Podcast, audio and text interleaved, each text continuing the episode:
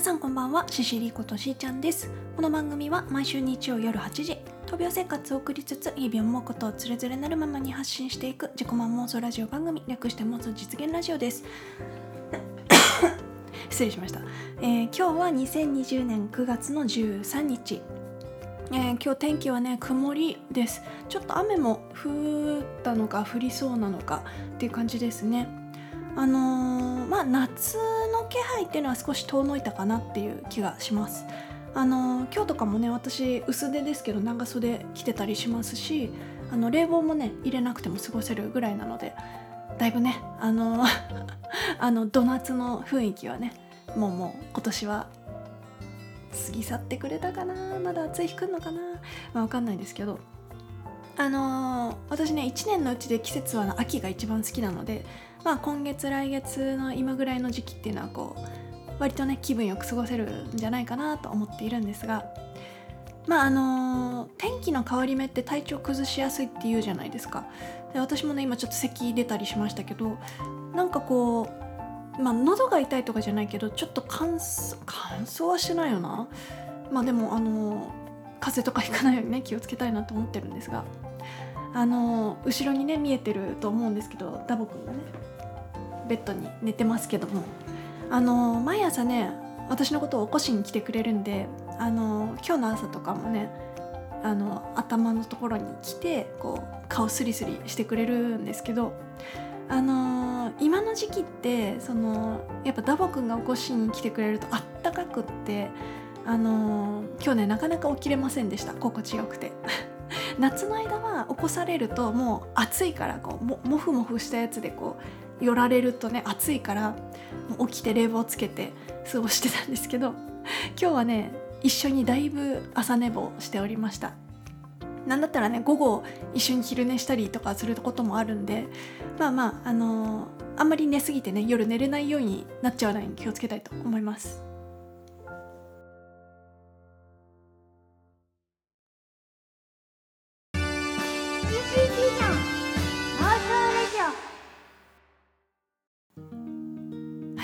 今日はですねあのー、とある映画の話をしたいんですけど昨日ねあのー映画1本見たんですよ。何を見たかっていうと「インターステラー」っていう2014年の SF 映画、え監督はクリストファー・ノーランですね。この方はあのー、まあ、映画好きの方だったら結構この映画好きっていう映画の中の一つで「メメント」っていうのがあると思うんですけどそれの監督さんですよね。メメントはあの短時間しか記憶が保てないとある男のあのサスペンス要素のある映画かな？サスペンス謎解きみたいな感じの。うん。まあまあで他にもね、えー、クリストファー・ノーラン監督で有名なやつは、えー、バットマンシリーズですね。バットマン・ビギンズとか、えー、ダークナイト。であとはえっ、ー、とインセプションっていうこれは2010年の映画であのー、どうやって撮影したのみたいな映像がいっぱい出てくるやつなんですけど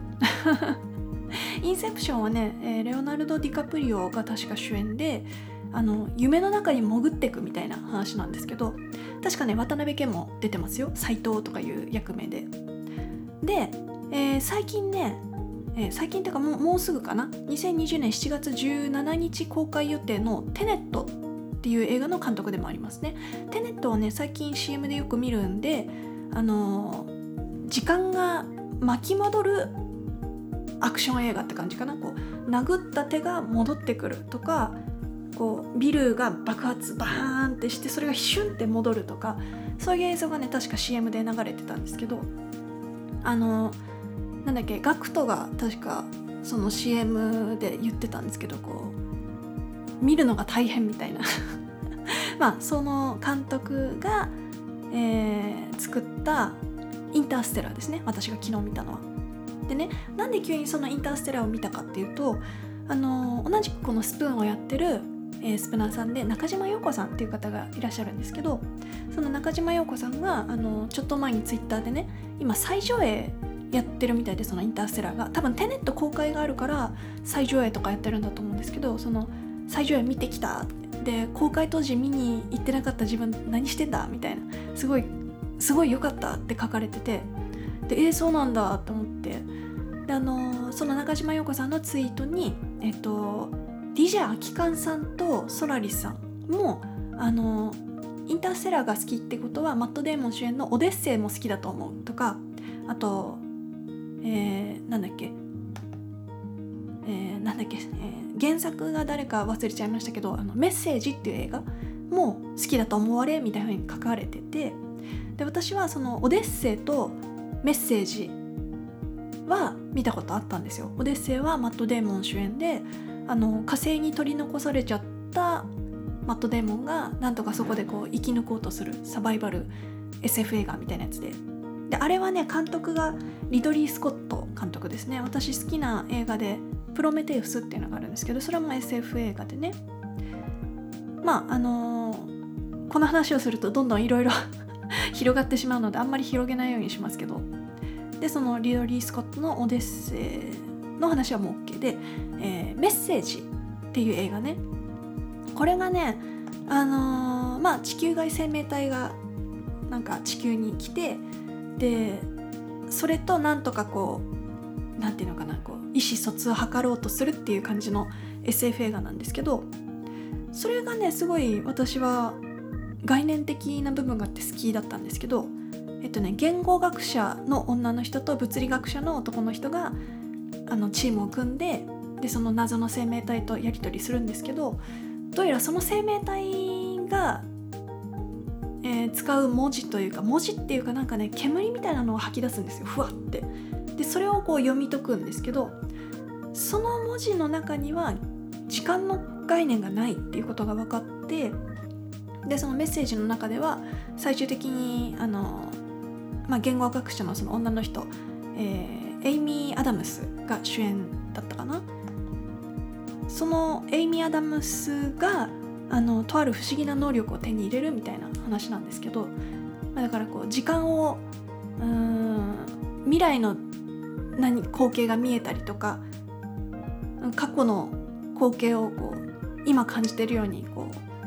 う思い出すとか、まあ、それは普通の話かもしれないけど、あのまあ、そういう不思議な能力を手に入れるみたいな話だったんですよね。でえー、話をインターステラーに戻しますけどインターステラーはね、あの、まあ、地球がねあの食糧難というか、あの、まあうんなんだっけ別の銀河系にこう人類をこう移そうとするような話なんですけど、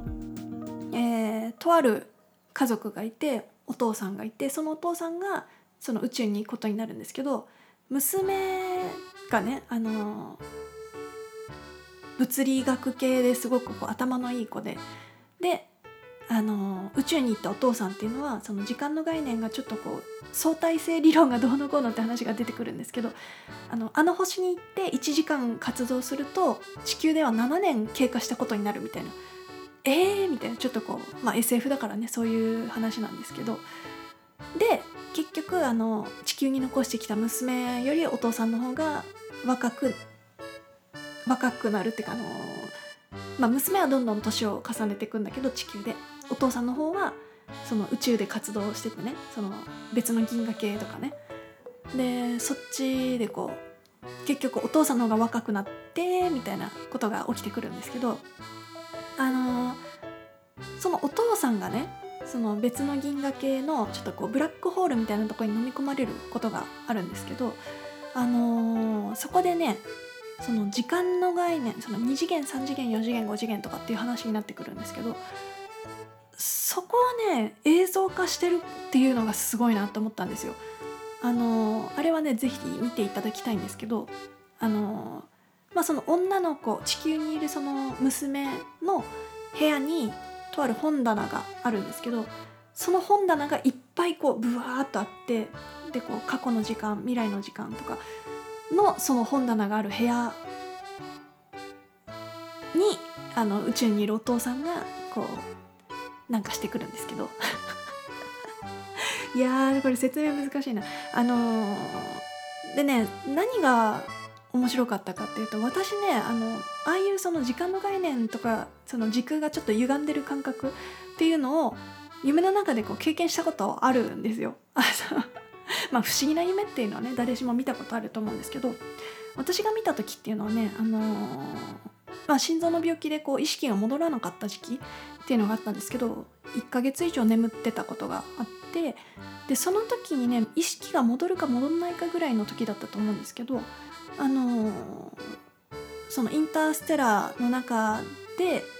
その映像化されてた不思議な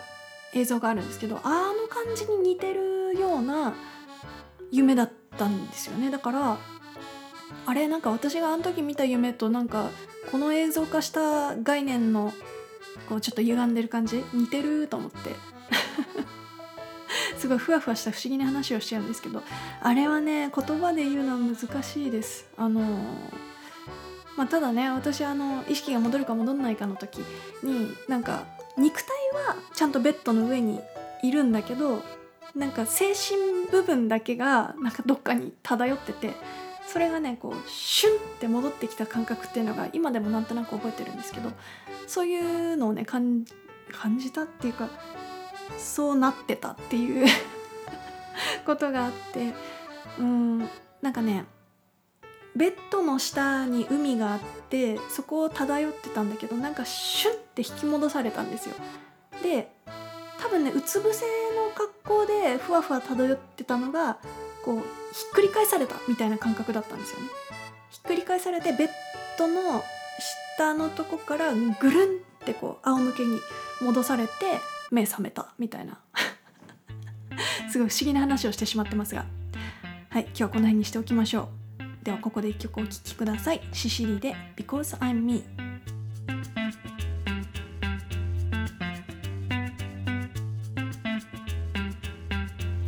Because I me 罪石を一つずつ壊れないように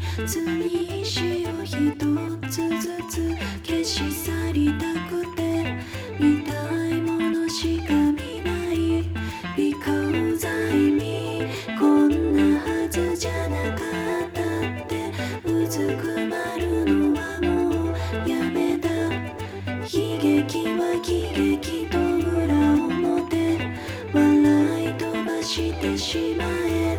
Because I need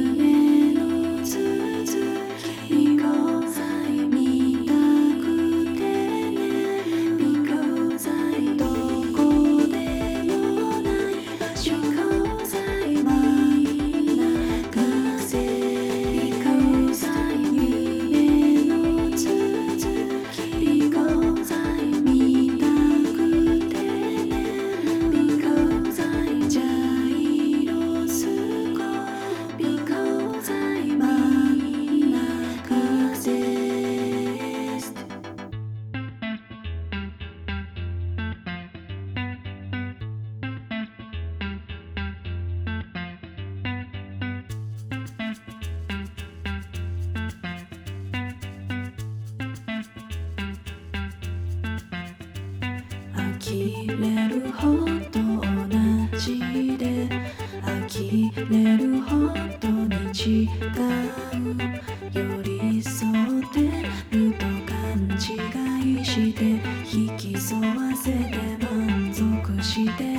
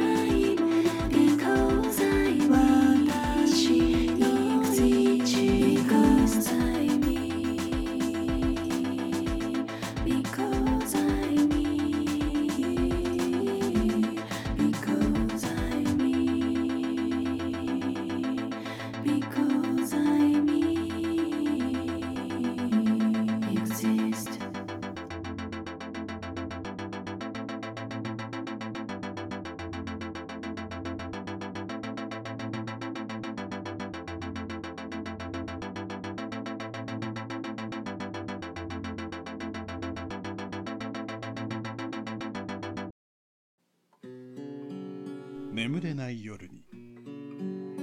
一日の終わりに。ほっと一息つきたいときに。朝の目覚めとともに。時にはあなたを眠りに誘い。時にはあなたを勇気づけ。時にはあなたが笑顔になるように。極上の癒しの時間をあなたに七人が織りなす深夜ラジオ。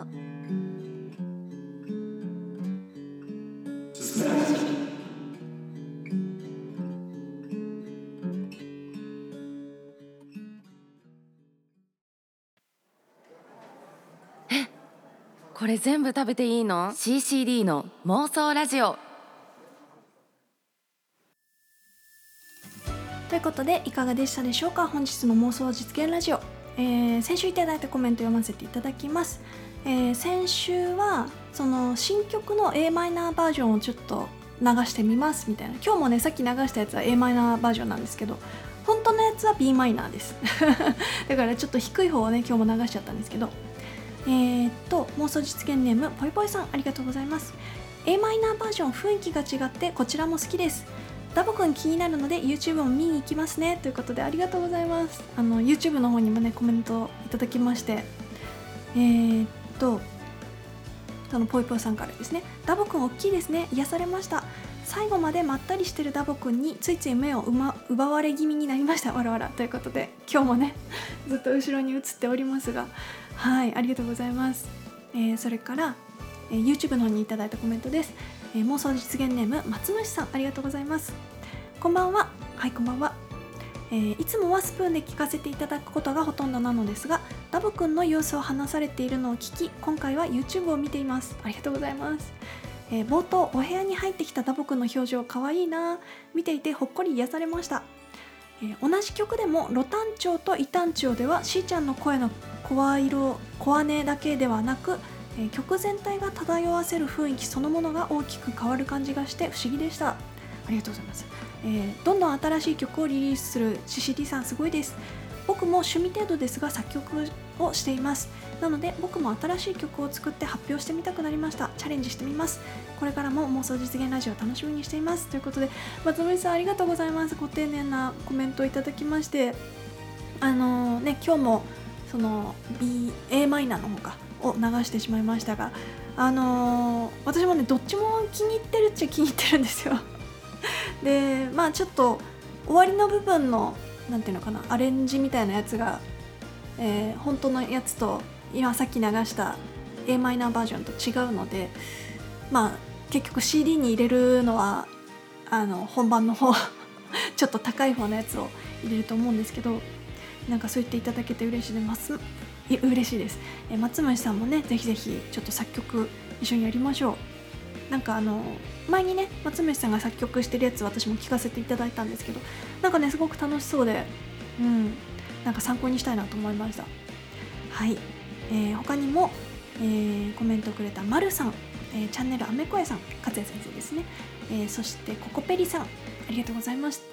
えーここまでのお相手はシシリことしーちゃんでした。また来週。バイバーイ。